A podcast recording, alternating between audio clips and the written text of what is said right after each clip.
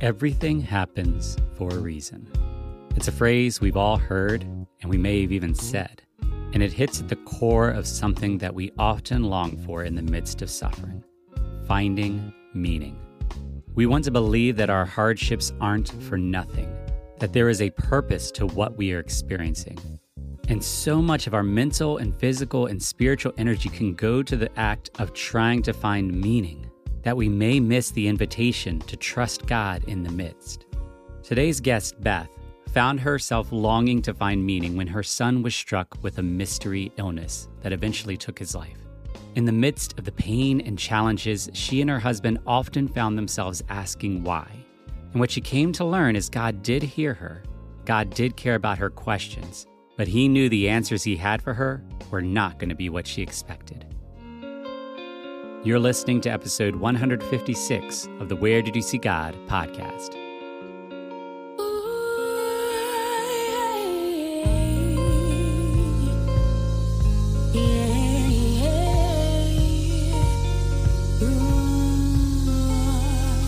Father God, I just want to thank you that you are God and you are good. And I just thank you for making this space possible, even if sickness tried to get in the way or busyness. And so, all that, the fact that we're here now makes me believe that there is a reason you want us to have this conversation, that there's something that you want to do through it. So, we just want to bring everything that we're already bringing in our minds and in our hearts, we bring it to the table, we release it to you, we say, Here we are. And we just invite you to take this conversation wherever you want to take it.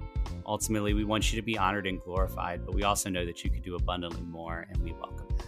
So thank you for this space and time. Thank you for what you will do. I must pray most holy and precious name. Amen. Amen. We had hoped to talk earlier this month and I had to postpone it. And then I woke up sick this morning, but I said I'm not postponing again. And I really do believe, I really do believe that when there's these obstacles, that's all the more reason to press in because God wants to do powerful things. And sometimes there are things that want to stop that. And so here we are. And before we jump in, for those that are listening, what would you want them to know about who you are? Oh, well, first of all, thank you for having me. I am a mother right? And I also am the executive director of the Mitchell Thorp Foundation, which is in memory of my beautiful son, Mitchell, which we'll get into. Mm-hmm.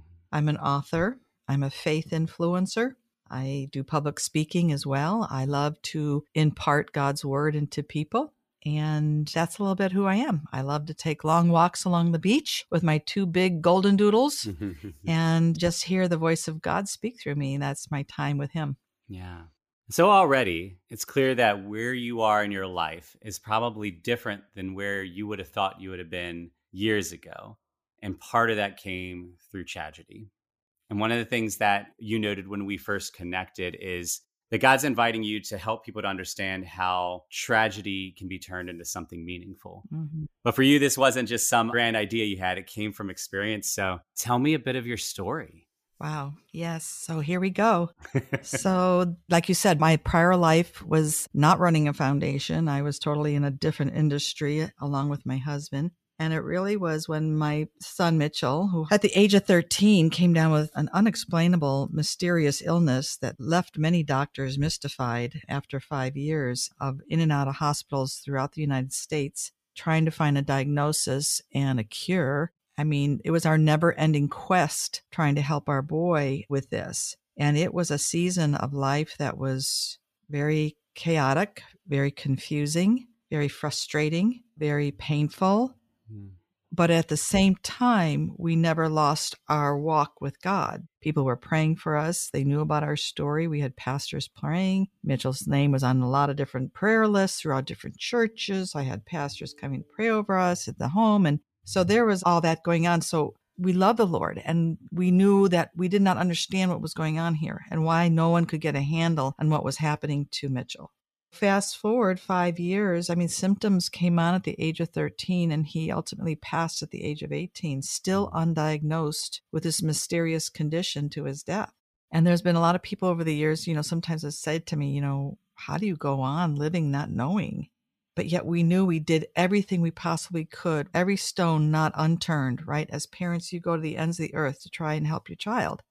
And it literally almost bankrupted us, right? Mm. Due to all the out of pocket expenses that come along with helping a child with a critical illness. Because I had to leave my job to stay by him, to advocate for him. Because after a while, as the years went on, he couldn't walk and then he couldn't speak and I had to help him, you know, be there by his side. I couldn't leave his side. So it was a very challenging season of life, I should say. And it was five years in with it. And after his past, two years coming out of it. So a seven year season of life that sometimes people walk in. And in that case, we were walking in a time that was very challenging. It tested our faith, no question. Mm. It brought us to our knees, you know, wailing before the cross. It also brought us to a point of total surrender with all that because that's ultimately at the end when we left the hospital after a month and they basically told us to take him home and make him comfortable, meaning put him in palliative care. Mm. We were yet not wanting to give up on him. We were like, no, Western medicine couldn't figure it out. So then we went integrative and we brought in an osteopath and a nutritionist and we had to line up his therapy and all these things in the home we saw improvement, just those glimmers of hope you kept looking for of light. And we had to read his body language a lot to see how he was doing most of the time. But ultimately, he did live about 15 more months after that. But ultimately, his system began to just break down and no one mm-hmm. could figure that out. Why, you know, and why could no one figure out the answers to this? Mm-hmm. Then you're stuck with this what is the meaning behind all this, God? Mm-hmm. Right. So that's my subtitle to the book, Finding Meaning in the Midst of Tragedy. And it was really in my deepest pain of grief because a part of me died with my son, right? I didn't want to be on the planet anymore. Grief wreaks havoc on a marriage and it wreaks havoc if you don't know how to handle it. And everyone grieves in their own way. So we could talk about that. In my deepest pain of grief, I heard the Lord speak to me and he said clearly in my spirit that illuminated my mind this is not the end, hmm. this is the beginning. And when I heard that, like, where did that come from? I mean, I sat up in bed, looked to the heavenlies, going, What do you mean this is, it feels like the end? Mm-hmm. What do you mean by that? And literally that same week, my husband was at the local church here and he coached two boys in baseball. My husband was a pitcher for the Los Angeles Dodgers. So mm. baseball runs really thick mm. through our family. And Mitchell was a great athlete up until he got sick in baseball. And he heard of two boys he coached. One had non Hodgkin's lymphoma, the other one lymphoma, both families trying to make ends meet. God speaking to his spirit, mm. sitting there at the church going, form a bridge, start a foundation like that that kind of message. Mm-hmm. And then he came home to tell me that. He said, You know, I felt really strongly about this, Beth, that we need to start a foundation to help many going through what we went through. And I I looked at him, I said, You want to do what? I said, We don't know anything about starting a foundation. Mm-hmm. But then I began to listen to what he had to say, and I thought, you know, maybe that's what God meant by this is not the end, this is the beginning. And so here we are. We are carrying Mitchell's legacy on to touch so many children's lives and families' lives here we are now, fast forward 14 years later. We've helped thousands of children and families and given back $3 million and counting into the community, helping families whose children are fighting for their tomorrows. So as I look back on it now, I can see the fingerprints of God through our story mm-hmm. and how He took this tragedy and how He brings people closer to Him through it. Mm-hmm. So that was huge it was just a natural draw. People were just drawn to what we do. And we started with one child at a time and it just kept growing and growing and growing. Sometimes I have to keep pinching myself about it. I miss my son horribly, right? Mm-hmm. mm-hmm. That bleeding in my heart has stopped. It's a scar now on my heart. But he lives with us. I know he's alive and well. And I feel his spirit all the time. Man, this idea of finding meaning we're kind of born with it, right? Like I think of my young kids and how often we're in a situation, we make a decision, we do something, and our kids say, Well, why? Why? Like they want to understand why we're doing what we're doing or not doing what we're not doing. They want there to be meaning. Like we have this deep within us. And we love stories that are filled with meaning. And we love moments like what you just described on this back end that you projected your life going one way, but now you're in this place that you would never have expected or even possibly have chosen, where your family is able to be this bridge for other families who are struggling through things. And so you can clearly see meaning, you can clearly see the fingerprints.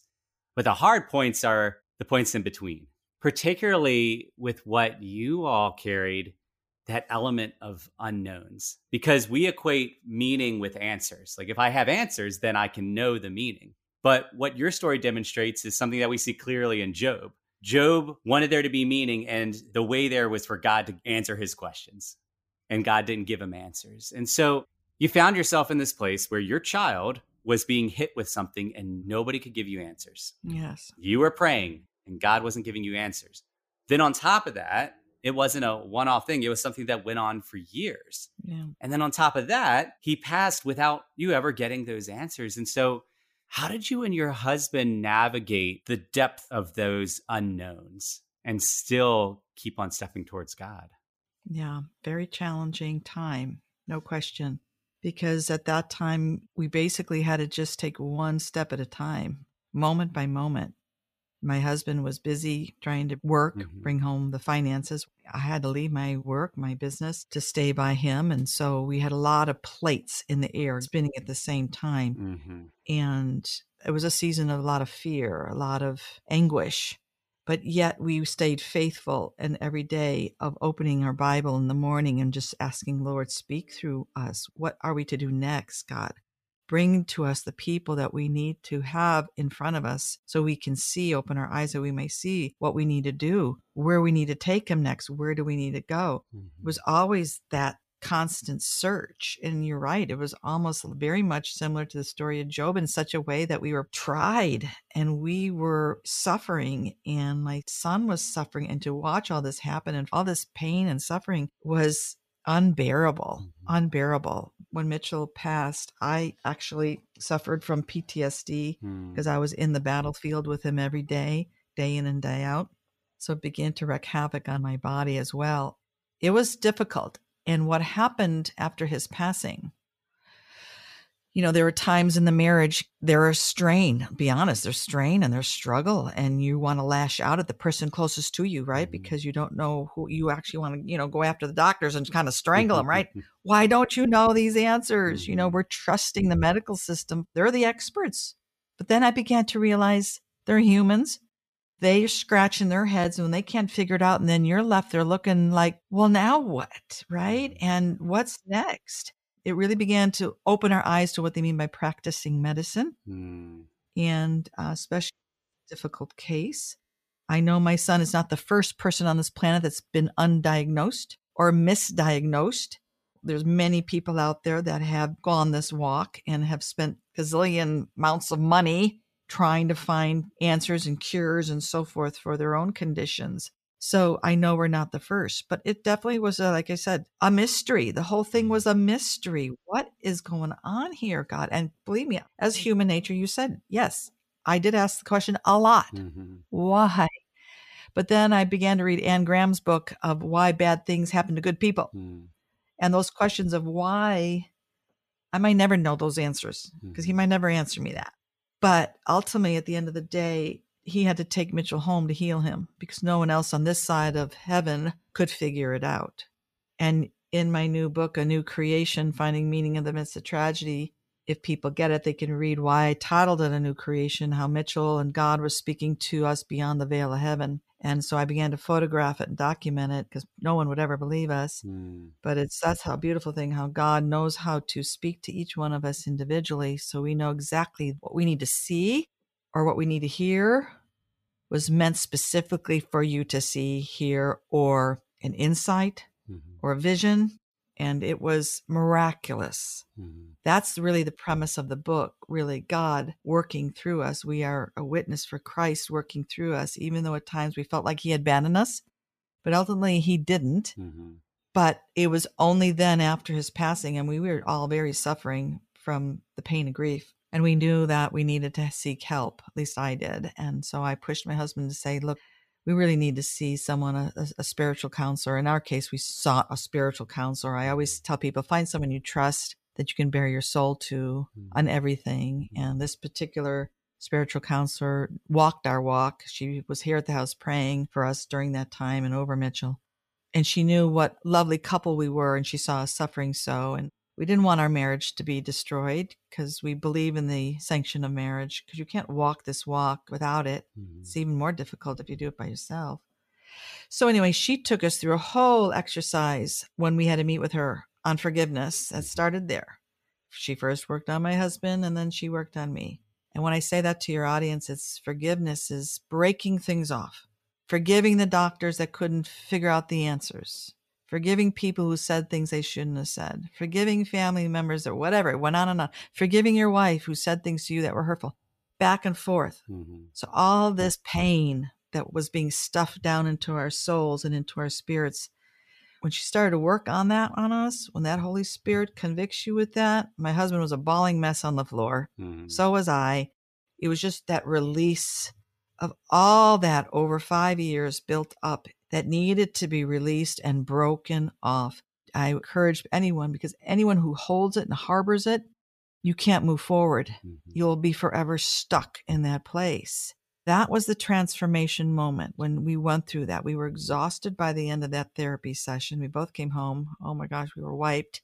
But the very next day, it was like we went through the refiner's fire, if people understand what that means. It's like God put us through that refiner's fire, came out the other side, totally transformed. And I woke up the next day. Nothing ever seemed important after that. I looked at my husband. I said, I don't want to do anything else on this planet unless it has eternal significance. Mm-hmm. And he looked at me and says, Wow, I can't believe you said that because I feel the same. Nothing mattered anymore. My taste of what I wanted to do in my previous line of work was gone. Mm-hmm. I didn't know what that meant yet. A line of work that has eternal significance. I didn't even know what that was yet. Mm-hmm. So your audience understands this. I just knew that there had to be a higher calling. And I didn't even know what that was yet, mm-hmm. but I just felt it. And so, what I did feel as well with my husband, Lisa, I can explain on my end, I felt God's loving arms wrapping him around myself because I was so vulnerable. I couldn't even hardly see people. I couldn't bring myself to get out the door. Mm-hmm. But he knew how vulnerable I was. And he said, Okay, I'm going to show you the way, one step at a time, one step at a time.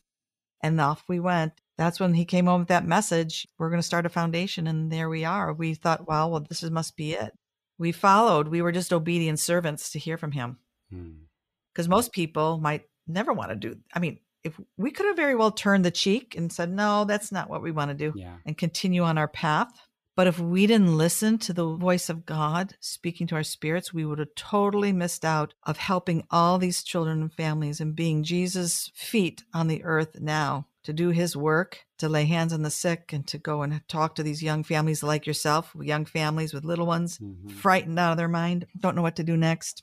And here we are, we can go and to be the light in the dark in these situations because it is very challenging for families. It's a frightening time. And I usually tell them, I don't know where your faith is, but you have to have a strong faith to walk this walk. And so I kind of be bold with my faith when mm-hmm. we go mm-hmm. into those hospital rooms we don't know what we're walking into, but you know, usually the family there, and then we walk in, we introduce ourselves, especially if they're asking for assistance. And at the end of our meeting, we usually say, I don't, and I do say that, I don't know where your walk is mm-hmm. in your faith or if you have faith at all, but is it okay if we pray for you? Mm-hmm. I've never had anyone refuse that. Mm-hmm. And no matter what religions they believe in or what they do, we just go and then hold hands around the child's hospital bed and we take authority over that space and over that room, and you command the enemy to leave and get his hands off that child. We pray life into that child, pray life into the family, that this is not the end, that this is a season of life, and giving them that whole prayer of authority and praying over the doctors for wisdom. And what by the time they leave, they're, they're like, who are these people? Mm-hmm. Right? You know, mm-hmm. but you've got to do that as Christians. The more mature Christians can walk and know how to walk in that authority you know, you made the comment that you and your husband chose to trust what God was inviting you to, but you didn't have to. And that's, I mean, the reality is you didn't have to. There's a lot of other directions you could have gone. You could have just stayed in this deep place of grief and sorrow because losing a child is a deep, deep, deep, heavy thing. Or you could have chosen to go the path of anger and been mad at the doctors for either not knowing, but you should have known, or well, maybe you didn't do enough, or you could have just locked yourself away. You could have done all these things and what you've described, it sounds like the reason you were able to walk with God and trust God was because of this idea of release. And you've mentioned it in a few ways. You released your need to know the answers. You made the comment, we may never know, right? That's a big comment to make because you're basically acknowledging there is a scenario in which I never get the answers I long for, right? You had to release your thoughts of what life was supposed to look like because life is supposed to look like you keep your job and you keep your children, right? You had to release that. Yeah. You had to release so much. And what's so beautiful about that is that is precisely what Jesus was trying to communicate to us. when he talked about dying to all things and dying to self, he knew what we're talking about now that there are a lot of directions we could go. There are a lot of things that we could feel like we should have, that we deserve to have, that we need to have.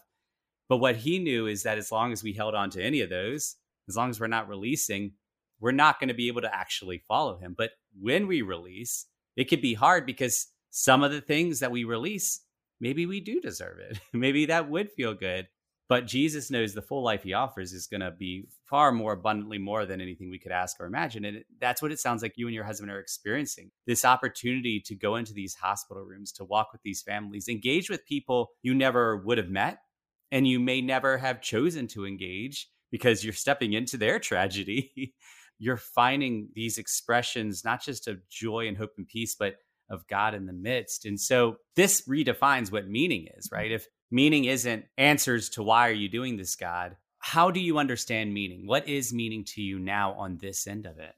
Well, you know, like I said, there were purposeful signs and wonders that I documented after Mitchell's passing when he was in one chapter I titled Speaking Beyond the Veil of Heaven, because I know my son was trying so desperately to speak to us because mm. he couldn't speak. It's a beautiful way he showed that to us. But I think I got to the point of, like you said, I had to stop asking why. You know, you get through that why, then you have to go past it because, like I said, I might never know why. But all I know is how to move forward in love in what God did through us so we can share that with others. Mm-hmm. And He can use us in this sphere of influence, right? This is our sphere of influence mm-hmm. of helping others that God already perceived and knew ahead before we did. He already knew what was going to happen with all this. Mm-hmm. We didn't. Mm-hmm. So, this is where we had to step out in faith and then trust. For your audience, I'd say, you know, yeah, as human nature, when you're hurt, extremely devastated and hurt, I mean, that's the first thing people do is lash out at God, right? Mm-hmm. They are yelling and screaming and, you know, why did you do this, God? Why did you do this? That, you know, that's just human nature. God understands anger just as long as it doesn't lead to sin, right? I mean, it's okay to be angry. Again, when you're screaming to the heavenlies, why, you know, again, I didn't hear from him. He didn't answer me. Mm-hmm. We had to walk by faith, not by sight, a lot through all these unknowns. That's a whole nother subject, you know, because faith doesn't always take you out of the problems in life. Mm-hmm. Faith helps you get through the problems. Yeah. And faith doesn't always take away the pain that we were experiencing, but faith gives you the ability to handle it. And faith doesn't always take you out of all the chaos and the storms of life that we all walk in in a daily basis. Faith calms you in the midst of the storm. Mm-hmm. I think of Jesus on the boat. He's sleeping, right? Mm-hmm. And everyone's panicking. That's what it felt like chaos in the air, and the disciples are freaking out. We're going to drown. Here's Jesus sleeping. You know, he's calm in the midst of it. It's like, how in the heck can you be calm in the midst of this, Jesus? Mm-hmm. Peter, walk out of the boat. What? No, that's what Jesus did a lot for Brad and I. Walk out in the middle of the unknowns is terrifying. Mm-hmm. But we have to always, as I know, hold God's right hand and he will guide us. Mm-hmm. Think of it like a child lost in a big city and everything's swirling around the child and he's looking around and lost and confused and scared and that's what we felt like. Reach out for jesus hand and he will rescue you and he'll take you out of the storms and show you the way. And that's what it felt like for mm. us and so faith is a huge one and then trusting learning to trust again. Mm-hmm. and that was a growing thing for me and i just know that he was faithful and i just have to trust of everything that happened even though i didn't agree. Yeah my plan was not his plan. My plan was to have Mitchell healed here on this side of heaven. Mm-hmm, mm-hmm. And then when it didn't happen the way I expected, again, that's when you get hurt. That's where people can get bitter. I've spoken to groups on grief, and some people get stuck, like I said, in that bitterness of grief and anger and pain, and they can't get out of it. And they're mm-hmm. grumpy people, or they numb it with alcohol and drugs just to numb the pain. And that doesn't help them or people around them, right? Mm-hmm. It makes things worse. So it's a challenging thing, no question. Mm-hmm. So the way to bring about that is you got to get to the root. I'm always about getting to the root of things, mm-hmm. right? Root is all the pain of and forgiving and releasing. You know, you know, Jesus says all that all the time. You have to forgive 77 times and even continue to forgive 77 mm-hmm. or more times than that, right? Keep forgiving to move forward we could not do the work we do today if we didn't go through that exercise because we couldn't see the light of day. Mm-hmm. We would have been stuck, as you said, in that pain. And that's where the enemy wants to keep you anyway. Mm-hmm. That's his ammo. But the end of the day, which was really interesting, is when I said when I came through the refiner's fire and I was total transformed, this fire in my belly was just so strong that it was not so much anger, but it was fire against the enemy. And I said, You messed with the wrong mama and Papa Bear. And I'm going to bring more people to Christ than you've ever seen. Yeah. And you've just wrestled with the wrong one. Mm-hmm. And so that was that fire in me that just came from where did that come from? Mm-hmm. But that only comes from God. Mm. And then I learned, you know, you have to learn your authority, how to take control of the situation, get the enemy off my child. I wrestled with him in the dirt many times of getting his hand off my son mm-hmm. and off my family in the name of Jesus and in the blood of Jesus, right? Always walking in that authority. Mm-hmm. I was wrestling in the dirt with him all the time because people had wrote to us and told us, and I write it in the book, there was a higher calling on Mitchell's life, and I didn't know that. And the enemy did not want that exposed. Do you mm-hmm. see what. I'm saying? Mm-hmm. Like you said, being sick, mm-hmm. he does everything in his power trying to, not, to get the word of God out there. Mm-hmm. He'll do whatever he has to do, you know, but you have to know his antics and just say, no, you have no authority over this ground. You have no authority here in the name of Jesus. Yeah. So I usually tell Christians, and if you're not a Christian, I just say, just start opening a Bible and let God speak to your spirit. Yeah. And sometimes for people who are new or baby Christians, it can be kind of confusing, right? Mm-hmm. So I just say try to get in a good Bible based church where you can be mentored and start there and just grow in your walk with Him because God is relational. He likes relationships with us. Mm-hmm. It's like our Father in heaven who we've never had, you know, a, the best partner in life you ever want to have next to you. Mm-hmm. And He likes that conversations with Him good, bad. He loves to laugh. He's got a great sense of humor because mm. there's many times I've seen him work in our lives and I'm said, and I just look to the heavens and say, I say, Oh, you're good. Mm. You know, mm. and I laugh. I said, mm. Oh my mm-hmm. gosh, all the things that he's brought us through and people, like you said, met. And I always wake up every morning now and I always ask Lord, okay, surprise me, Lord. Mm. Who are we going to meet today? What are we doing today, God? Where are we going? What's my purpose? What's my plan for you? So it's always about him. And he's just opened doors like I've never seen I tell that to your audience. He'll open doors for you, but you've got to be open to him yeah. to come into your heart. And you got to be obedient to listen and to know those promptings. Some people might call it intuition. I kind of call it a prompting that illuminates your mind. Mm-hmm. That's the word of God. Like, where did that come from? Right. Like, or a vision or whatever it may be. That's how God speaks to his people. Yeah. He knows how to get to us, yeah. to get our attention in what you're saying, it really does point out why finding meaning can be hard because I think what we often do is we're trying to find meaning within our bubble, our bubble of our life, our bubble of what we want, and our bubble of our understanding. And what God did for you and your husband is took you on this journey of helping you to see that the world is bigger than your bubble. Yeah. Right. So exactly. that journey of practicing forgiveness because in our bubble it says if somebody harms me they're at fault. They're wrong. I am justified in being angry. And you might be justified but what does it look like to release that? What does it look like to free people from having to owe you? You know popping the bubble of answers like we've talked about. Being able to say you know what? Even if god never gives me the answers i want to honor him. And then you talked about how god was inviting you to this space of being able to love and to love in a way that you hadn't been able to before. And you and your husband were probably very loving to people prior. Yeah. But now God's showing you a different way of loving, a deeper way of loving, a way of loving that comes through him and his spirit, not from good intentions or kindness. And so your bubble now recognizes that meaning isn't just what's good for your individual life, which would be your son's still alive. Yeah. You know, you and your husband are doing what you're doing. No, meaning actually incorporates not just you and your family, but the whole of creation, the whole of all that are made in God's image. And your meaning is in a place of that. And so, as you were talking, it made me think of another genius thing that Jesus said that we didn't get.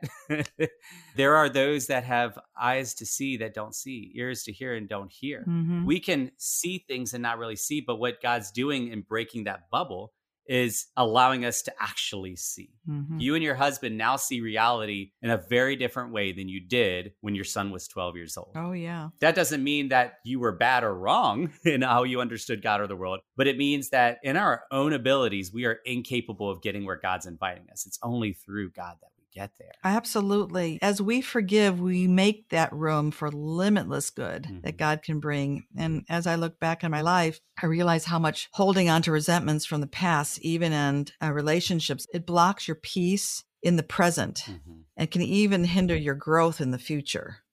So I usually tell people forgiveness is the key to your freedom. Mm-hmm. It was the key to my freedom. It was key to my husband's freedom.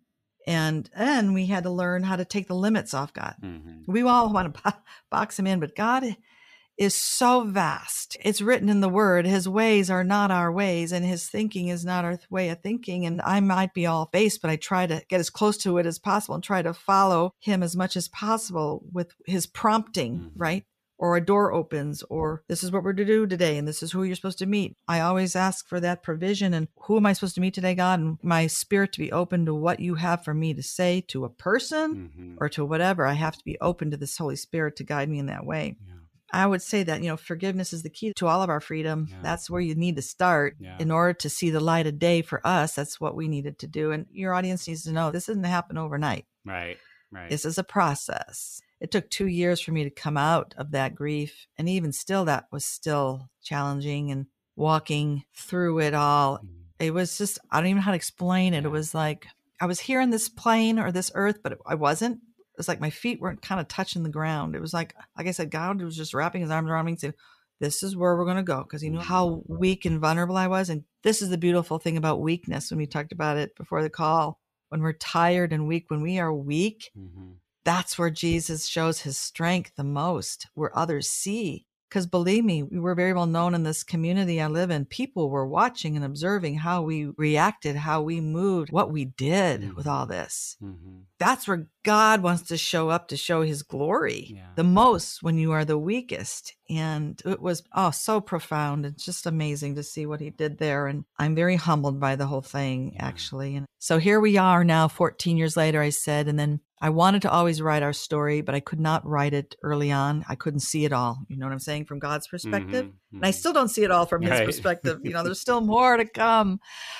But when COVID hit, obviously everything shut down, quieted my world, canceled all our events. And again, I heard God illuminate my mind and my spirit at that time. I wanted to write it in my 10 year anniversary with the foundation, but nothing was flowing from my brain to my Mhm. heart to my fingers. Mhm. It was like I was stuck. Mhm. Yeah, It's like a writer's block. And I understand what writers go through now. There's nothing was flowing. And it really was then COVID when that hit two years later. And then I heard him speak to my spirit. He said, Daughter, it's time to write our story. Mhm. And when I heard him say it like that, it illuminated my mind. I was like, okay, when you hear your daddy speak, you got to move. Mhm. And it was like all of a sudden, I can't explain it again. Something broke and the floodgates opened, and I just began to pour out with my writing. It took me nine months to write the manuscript, Mhm. another six months with my editor. So 15 months in all to put this manuscript together. And a miracle in itself with that. They say writing a book is hard. They say then try to get it published. Mhm. So then you're like, oh my gosh, how do you begin with this? With how do you, who do I go to? What do I do?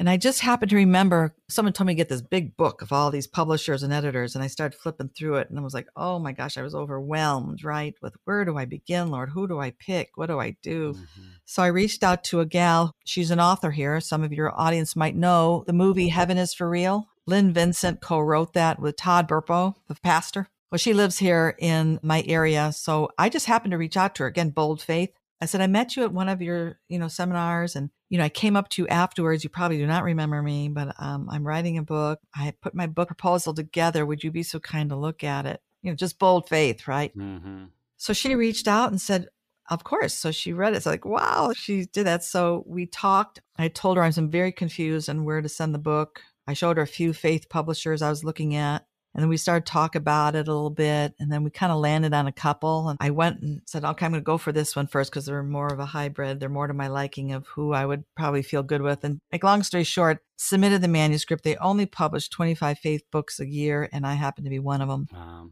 And I got the congratulations letter. It's hanging on my wall right Mhm. here as I point to it. The week of Mitchell's passing Oh wow. in November. I just was wailing and just holding it to the heavenlies, going, Oh God, you really must want your story out there. Mhm. That's unheard of, you know, to get your first submission and first acceptance. Yeah. And the most beautiful thing about it now is the book is now getting attention from some film producers and we're Mhm. getting ready to write it in a movie script. Oh wow. So that's, again. God's limitless. Yeah. Like, what? Mhm. What? You know, it's just a beautiful thing to see. When it comes to fruition, you can have me back on your show. and we'll talk about that Yeah. experience. Yeah. There's something you said that I think is incredibly important, even to, again, this idea of finding meaning, because as we expand those bubbles, the place that we keep getting hit is we're still thinking of it in terms of our life and our interaction with the world. But you said that what prompted the writing of the book was when God said, it's time to tell our story. Something that I had been thinking about earlier is it could have been very hard to find meaning when your son was struggling and then when he passed because it could seem cruel. Why would God take him away? Right. Meanwhile, God sees this as his story. And here's what God knows God knows he loved Mitchell way more than you ever could. I know. He loved Mitchell with a depth. And so, what he was doing with Mitchell was coming from that place of love. But then you also talked about some of your chapters are from this place of how you feel God is communicating and with Mitchell and this idea that right now God and Mitchell are feeling immense joy, right? And so like what we see is a bad negative thing, what we see is tragedy because of how much it hurts, God sees it a bigger way because he sees the full picture. Mhm. You know, when you talked about forgiveness, Jesus demonstrated that as well. And, you know, sometimes forgiveness is hard because the people are still doing the things. When Jesus forgave those persecuting him, they were still actively persecuting him and were going to do worse. I know. But he understood what you were talking about. And even though the tragedy that he experienced was immense, even though on the cross he was the weakest he had ever been in his entire life physically, he knew that God saw the bigger thing beyond the bubble. Mhm. And while the disciples thought that it was a irredeemable tragedy in the midst of it, like, oh no, this guy we've been following is dead now. What do we do? Like even Jesus knew, no, no, no, this is not the end of the story. In fact, as you noted, this is just the beginning. Yeah. There's so much that's powerful in this, but I think this idea of how people can find meaning is important and predominantly around what you said that it's a journey, that it's an ongoing thing. It's not like suddenly it clicks, but you have to continue. And so, you know, let's say somebody's listening and they're in a similar place of suffering. Maybe they have a child that is sick. Maybe doctors can't figure out what it is. Maybe they've lost a child. If you could talk to that person, what would you want to say? Mm. Wow. Well, I think what just came to my mind is Psalm, I think it's 34:18 that the Lord is near to the brokenhearted and saves the crushed in spirit. God does not want us to mourn the way unbelievers mourn. You will find joy even though you'll carry your son or your child if you lost and some might have lost them like in i think of other tragic ways people have lost children that just breaks my heart that you carry them in your heart forever the only glimmer of hope that I want you to think of if you are a believer that to know that your child or your loved one is not in your past, they are in your near future. So keep your eyes forward and know that you will see them again. Mm. But you need to believe and accept Jesus as Lord and Savior of your life for you to spend eternity in heaven, for you to experience and to see your loved ones again. So some of the people are on the fence of not knowing or wanting to accept Christ into their life. This would be the time to do so. And I would say, get on your hands and knees and say, Forgive me, Father, for doubting. Forgive me, Father, for not trusting in you. And forgive me, Father, for all the things I should have done and didn't and, and said that were hurtful. Show yourself real to me, God. Yes, come into my heart. I want you to make you my Lord and Savior. Show me the way forward. You see where I am. I'm weak. I'm tired. I don't know what to do. Show me the way forward. And if you say that simple prayer of authenticity in your heart, God hears it Mm, and He will show you the way. yeah. Well, and let's say somebody wants to hear more of your story or wants to connect with you. What's the best way for them to do that? Well, they can go to my website, anewcreation.org. Anew is all one word, anewcreation.org. And there's a way to either get the book or reach out to me there. That's perfectly fine. If they wanted more information about the foundation, that's under mitchellthorp.org. The book is on there too, uh, on the top header, if you want to buy the book there or learn more about the foundation, what we do with that, or consider donating to a child fighting for their tomorrows. We're helping all kinds of children and families that are needing help. So there's two ways to do that. And if they wanted to buy the book, it's online, Mm. bookstores, wherever books are sold. A new creation, all one word. And then I would love you if they do do it. write me a review because I love the reviews coming in. I've been getting some beautiful reviews. I just printed out a couple. Can I read one? Yeah, go for or it. two? Yeah. Okay, of how it's touched people's lives. Because as an author writing a very true, raw, authentic story like this, you never know how it's going to be perceived and Yeah. how it affects people. Here it says, What a page turner. I just finished reading your book. What an incredible journey. At times, the mountains in your lives seem so high, but at other times, God gave you such incredible wings to fly.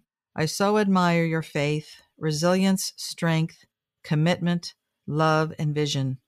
Your lives are a true testament that when men and women turn their lives over to God, they will discover that He can make a lot out of their lives than they can. What an incredible legacy of service, love, and faith you have created. Wonderful book, foundation, family, and story. Mm, Yeah. Isn't that beautiful? That was nice that she read that. Yeah. So that was sweet. I can resonate. You know, you said when you are putting yourself out there, when you're vulnerable, and particularly when you're doing something that you hadn't planned to do. Years ago, you weren't planning on writing a book. No. When you take that step of obedience and you put yourself out there, you're left kind of wondering and you're willing to do it because God invited you, but you're like, is this going to make an impact? Is this going to have value? So when you get that feedback, like there have been strategic moments when I was feeling particularly low about certain things and I would get some kind of feedback from someone who had listened to an episode. And for me, those moments are like God saying, See, I know what I'm doing. yeah. So keep on trusting me. Yeah. keep on walking, keep on sharing. So I'm really grateful just for you and your husband's willingness to not just capture the story in the book, but to continue to live out what God has revealed to you through your story with others who are at the point where you were at, you know, all those years ago Mm. that now you get to step into those spaces where they're feeling low, when they're yelling at God, where they're asking those questions, when they want answers, and you're able to walk with them. So I want to thank you for doing that. And as we close out, is there anything else that God has put on your heart that you feel led to share? Wow. We can go on forever. this is my favorite subject. Mm. I guess I would say God is the only one who can heal, restore, and redeem for his glory. So that is kind of where I'm at with that. I give him all the glory for everything that we do. I thank him actually for everything he's shown me and has brought me through and my family this far. I look forward to the day, like I say, I put one foot in eternity and I have one foot on earth. Mhm. Does that make sense? Mhm. And I look forward to the day when he brings me home where I'll be able to reunite with him and my son and everyone else in the heavenlies. I tell kind of people that, you know, try not to hang on to too much earthly things because Mhm. these things come and go. Mhm. Where is your focus? Focus on whatever it is, being kind to one another. You smile to someone. We're living in a world today that's just beyond words of how people behave and treat each other. It's just heartbreaking to me.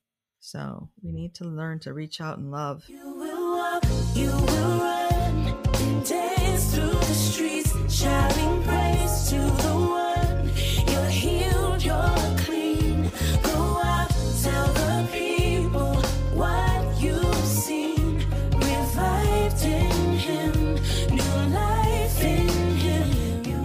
Psalm 73, Asaph wants to find the meaning of his hardship.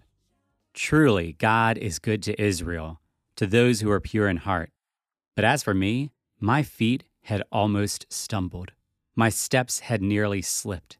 For I was envious of the arrogant when I saw the prosperity of the wicked. For they have no pangs until death. Their bodies are fat and sleek. They are not in trouble as others are. They are not stricken like the rest of mankind. Therefore, pride is their necklace. Violence covers them as a garment. Their eyes swell out through fatness. Their hearts overflow with follies. They scoff and speak with malice. Loftily they threaten oppression. They set their mouths against the heavens, and their tongue struts through the earth. Therefore his people turn back to them and find no fault in them. And they say, How can God know? Is there knowledge in the Most High? Behold, these are the wicked, always at ease, they increase in riches. All in vain have I kept my heart clean and washed my hands in innocence. For all the day long I have been stricken and rebuked every morning. If I had said, I will speak thus, I would have betrayed the generation of your children. But when I thought how to understand this, it seemed to me a wearisome task until I went into the sanctuary of God. Then I discerned their end. Truly, you set them in slippery places. You make them fall to ruin. How they are destroyed in a moment, swept away utterly by terrors. Like a dream when one awakes, O Lord, when you rouse yourself, you despise them as phantoms. When my soul was embittered, when I was pricked in heart, I was brutish and ignorant. I was like a beast toward you. Nevertheless, I am continually with you. You hold my right hand. You guide me with your counsel, and afterward you will receive me to glory. Whom have I in heaven but you? And there is nothing on earth that I desire besides you. My flesh and my heart may fail, but God is the strength of my heart and my portion forever. For behold, those who are far from you shall perish. You put an end to everyone who is unfaithful to you. But for me it is good to be near God. I have made the Lord God my refuge, that I may tell of all your works. Asaph could make no sense of how the world was working. Why was it that those who were dishonoring God seemed to thrive, and meanwhile Asaph was trying to honor God and found himself stricken and rebuked every morning? He wanted to find meaning in the hardships that he and others were experiencing. But when he thought of how to understand it, it seemed to him a wearisome task. Until he went into the sanctuary of God. Sometimes when we're trying to find meaning, we can get lost in our questions. We can get so focused on asking why that we forget that we are asking God. In other words, that we are in the presence of the God of the universe. And when we begin to value that presence over answers, we can find ourselves discerning things that we had easily missed up until that point. When Asaph went into God's presence, he gained a sense of peace knowing that God knew what he was doing.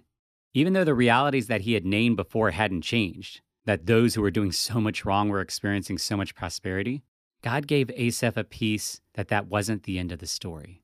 And though it was still true that Asaph was stricken and rebuked every morning, God gave him a peace that it wasn't the end of the story. Asaph came to know and trust that God knew what he was writing, that God could give him counsel, that God could be everything that he needs right here on earth, that his flesh and heart could fail, but God was the strength of his heart and his portion forever. In other words, in Asaph's desire to find meaning, he found that the true meaning was God and his glory. As he puts it in the last verse, but for me it is good to be near God. I have made the Lord God my refuge, that I may tell of all your works. That is now the story of Beth and her husband. In their longing to find meaning in the illness and death of their son, they came to discover that God had something abundantly more than they could have asked for or imagined. And now they have the opportunity to tell of all his works to families across the country. Their search for meaning was looking for the answer to their whys, but God said, I have so much more to show you. And so, even though some questions have gone unanswered, the answers they received to questions they never knew to ask have brought them immense peace and joy. And the same can be true for you. If you are longing to find meaning for your hardship, do what Asaph did and what Beth encouraged us to do get into God's presence. It may end up meaning releasing some of the whys, but you may gain what Asaph gained. Nevertheless, I'm continually with you. You hold my right hand. You guide me with your counsel, and afterward you will receive me to glory. Whom have I in heaven but you? And there is nothing on earth that I desire besides you. My flesh and my heart may fail, but God is the strength of my heart and my portion forever. God hears your questions, and He will help you find a deeper meaning than you know to look for. All you have to do is seek Him, and then ask yourself, Where did you see God?